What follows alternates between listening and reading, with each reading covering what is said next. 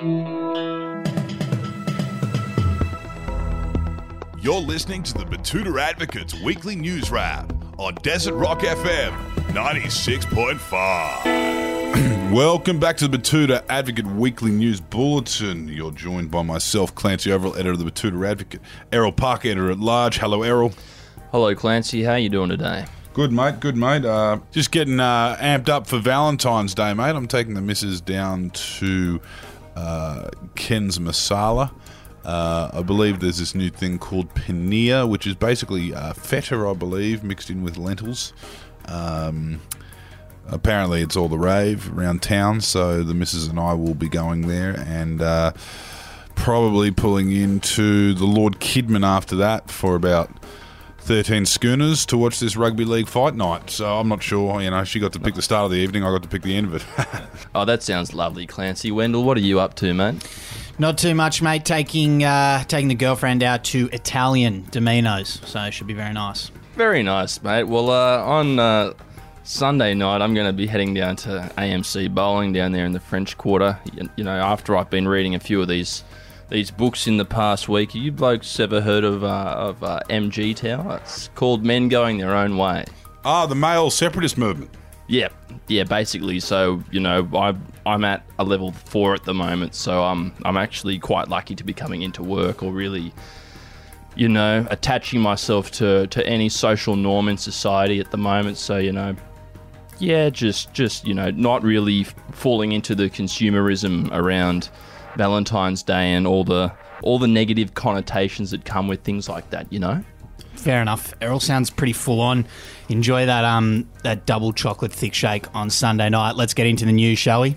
Let's do it. Righto, the first story we've got here is the story of the hour, and it's about the imminent lockdown that is about to happen in Victoria from midnight tonight. Five days. The headline on the story reads Victorians not getting any sympathy this time. You want to tell us what this one was about, Clancy?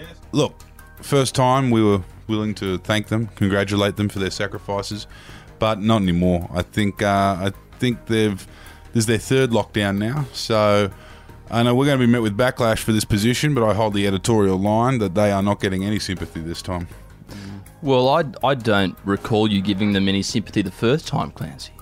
Oh, I did. Look, I didn't, you know, join into the conspiracies or anything like that, like many other conservative newspapers around the country did. We, uh, we, you know, we we stood by the public health measures at that time, um, especially when they were getting 700 or so cases a day.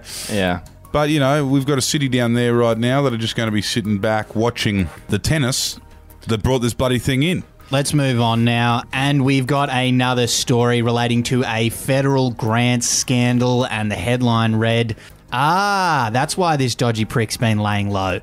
Yes, it's been revealed that Peter Dutton's office fast tracked a one off $880,000 federal government grant proposal to a retail association eight days after it made a political donation to the Queensland Liberal National Party in the dying days of their fruitless 2020 election campaign. Yes, this newest scandal joins the countless private security contracts that have been given to Peter Dutton's mates, the au pairs that have been fast tracked into the country for Liberal Party donors, the international criminals skirting border regulations to go to the Crown Casino.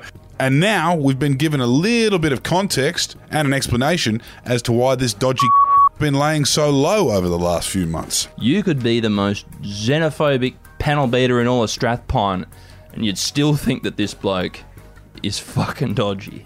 Yeah, yeah, yeah. It seems to be that way. Look, he nearly lost the election to a candidate that didn't even live in North Brisbane, and he might just get finished off next election. We'll see yet.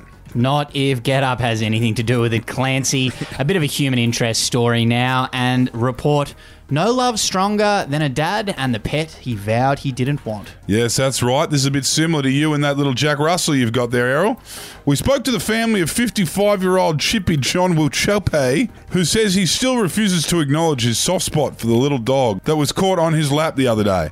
Like you, Errol, he still calls it a stupid bloody mongrel of a thing and pretends he hates it whenever anyone is within earshot. Well, I think you might be talking about John Warhope uh, from down there in Betoota Heights. You Oh, it's Warhope, is it? I thought it was we'll uh, have to gloss over that one, John, if you're listening. Mate, look, I don't really like that dog, you know, but it has to be, you know, kept fed and warmed and patted by someone, so someone's got to do it. So, Mate, you anyway. built you built it a two story doghouse. No, you, you know that. I saw you down at the Botanical Gardens with that little Jack Russell the other day, Errol. Anything else in the news today, Wendell? We'll get into a story about the News Corp bosses drawing straws over who has to tell Andrew Bolt that pedophilia is illegal. Yes, it was quite a prickly conversation by the sounds of things when uh, Andrew Bolt was pulled into one of the bigwigs' office after penning his distasteful and potentially highly fucking illegal opinion piece with the title Why Do Elderly Australian Men Keep Getting Jailed for Raping Young Boys? He has since changed the headline, but uh, you can look it up if you don't believe me. It, it's rather concerning what's uh, getting okayed down there at the HQ of News Corp. Let's move on to some other Melbourne centric news. And Millionaire Hot Seat is now the last remaining avenue for Eddie McGuire's casual racism. Yes, it was the biggest sports story in the world this week, or at least in Australia.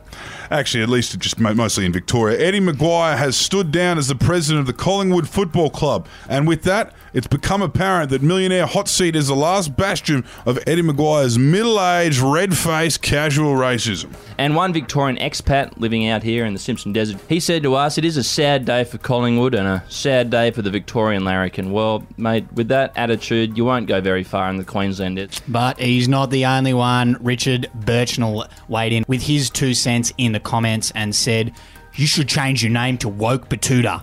Well, Richard, I have to tell you that is one of the lowest rent sledges we've ever received. Um, It doesn't even make sense. It wouldn't work as Wo- a, as a newspaper title Yeah, anyway, or a masthead title. The Woke Betoota, maybe? The woke Betoota advocate. no, I know. just woke the potato. Wokuta advocate? The, I don't the know. best one we've ever received for the, for those of you who would like to sledge us in the future is Me Tutor advocate. When we um, we spend too much energy and resources editorially uh, believing sexual assault victims, and everyone started calling us Me Tutor. Um, much much better sledge than woke Betoota. So blow that out of your ass, Richard Britchnell. Get a real name. That was before Errol Parker went his own way, though, wasn't it? Yep, yep, yep. Yep. Righto, let's wrap this rambling bulletin up, shall we? Yes, please. All right, thanks for your company. Talk to you again in seven days' time. See you, bye. Hooroo! Shout out to my red pill brothers.